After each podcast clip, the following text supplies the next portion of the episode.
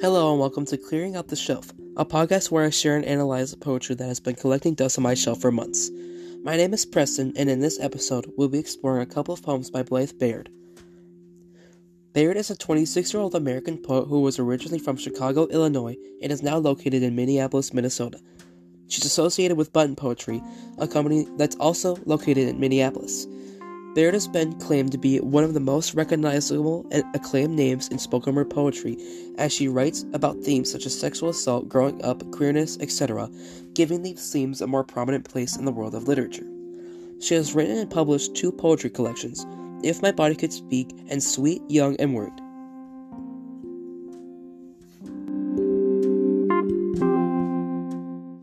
In this episode, we'll be looking at two poems from Baird's book, If My Body Could Speak. The first poem I'll be sharing is titled High School. This is how to run a stick of chapstick down the black boxes on your Scantron so the grading machine skips over wrong answers. This is how to honor roll. Hell, this is how to National Honor Society. This is being voted most likely to marry for money or talks the most, says the least, for senior superlatives. This is stepping around the kids having panic attacks in the hallway. This is being the kid having a panic attack in the hallway. This is making the A with purple half moon stamped under both eyes. We had to try. This is telling the ACT supervisor you have ADHD to get extra time. Today, the average high school student has the same anxiety levels as the average 1950s psychiatric patient. We know the Pythagorean theorem by heart, but short circuit when anyone asks us, How are you? We don't know. We don't know. That wasn't on the study guide. We usually know the answer, but rarely know ourselves. This poem was written about a high school experience likely between the years of 2010 and 2014, which can be seen as a time before mental health and general well-being began to become more of a priority and or less stigmatized in schools and the general public. Continuing on, one prominent feature of this poem is the usage of the phrases this is and this is how. The only time the title high school is used in the poem is when Blythe cites the statistic that the average high school student has the same anxiety levels as the average 1950 psychiatric patient. Using the phrases this is how and this is implicitly show the reader that the experience that she has listed are pinnacles of a high school experience, more so than the educational aspect of it. An early example of this is when she mentions using chapstick on scantrons and being voted most likely to marry for money or most, says the least for senior superlatives. Besides the fact that these are what Baird might deem as pinnacle high school experiences, they implicitly show how experiences as a woman or a feminine presenting person are often judged and objectified in school.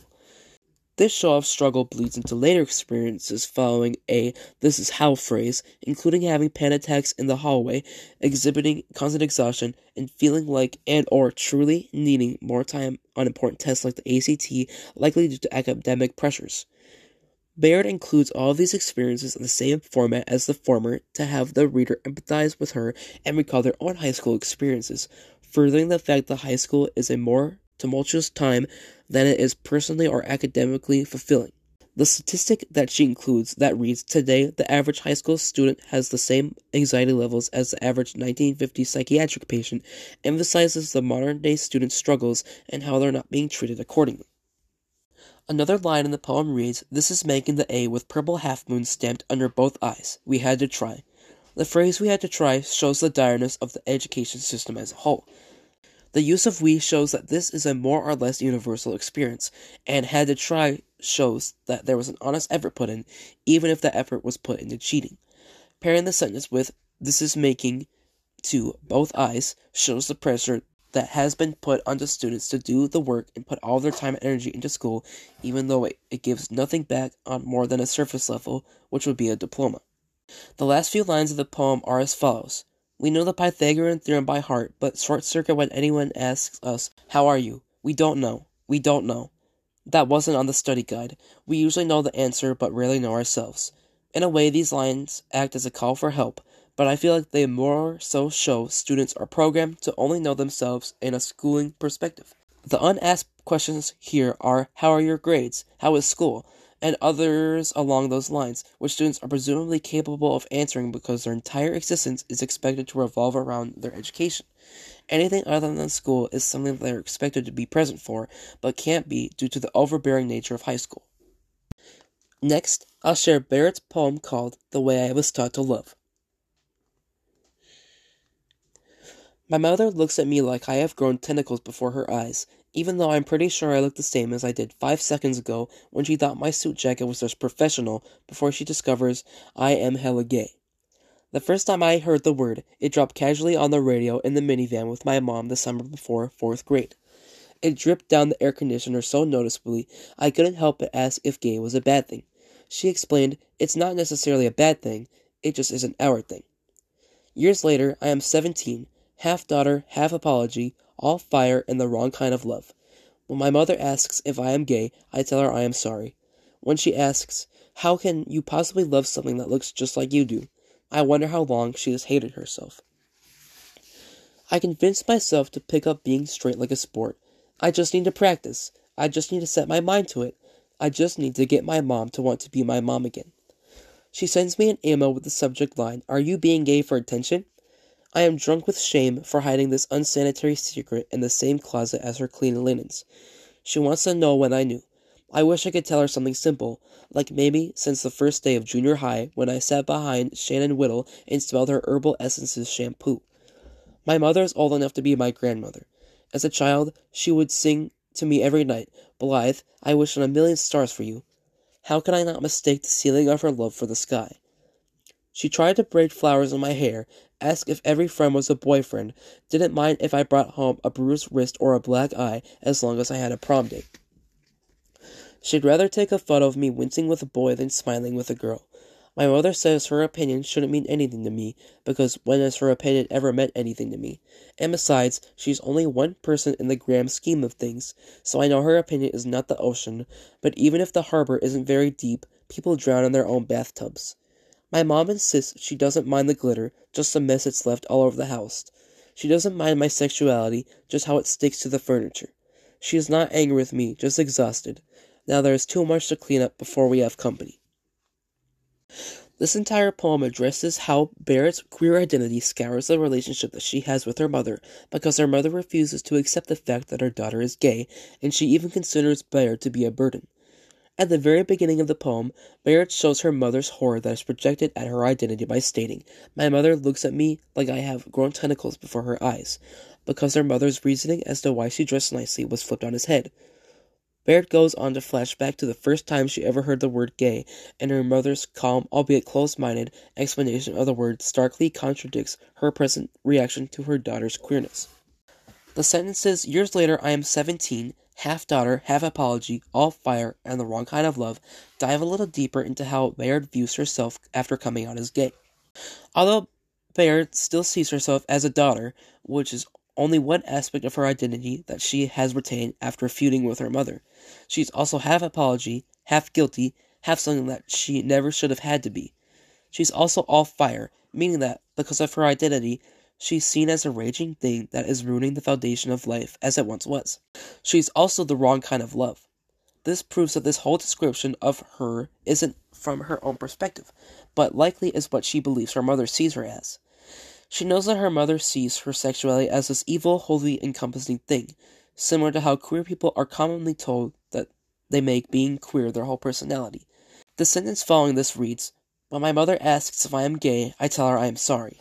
The formatting of this sentence is what makes it stick out to me, for the word sorry makes up its own line underneath the phrase previous to it.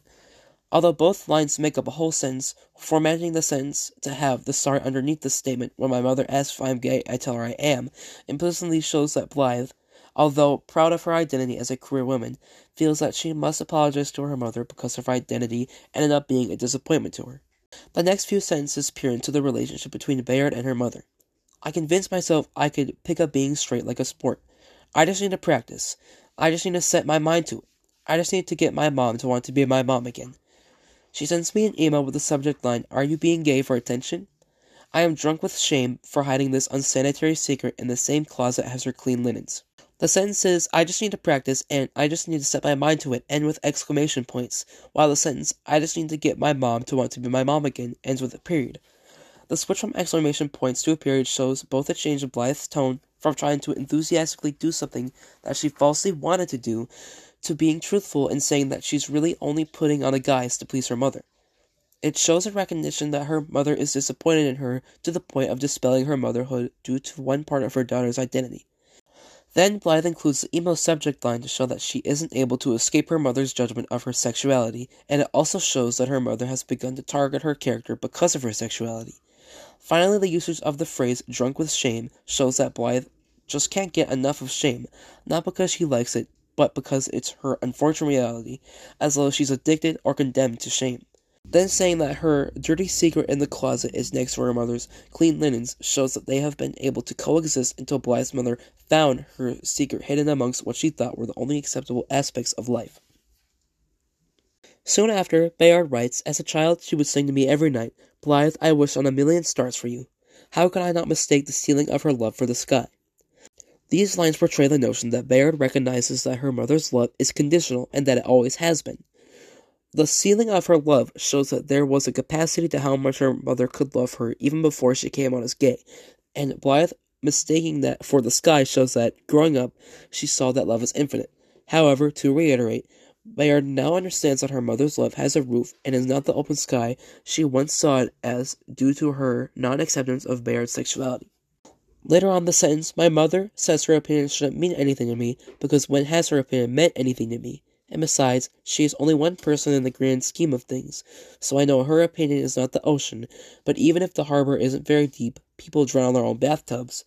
Shows that Baird is susceptible to her mother's opinion of her sexuality, even though her opinion hasn't mattered to her before this.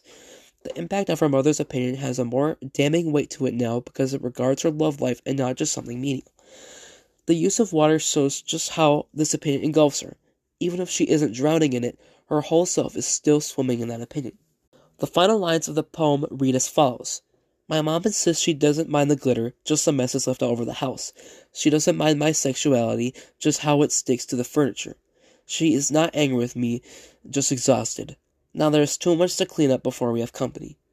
Here the first sentence is explained by the second sentence, in which Baird depicts her sexuality to be a mess in her mother's eyes. The third sentence is a take on the phrase, I'm not mad, just disappointed, but to a degree where the mother is playing the victim with how much she's chosen to go back and forth with her daughter. The last line shows that her sexuality is making a mess of the home she lives in. The last sentence shows that her mother feels like her sexuality is a chore and that she has to hide it from anyone who enters their house, whether related or not.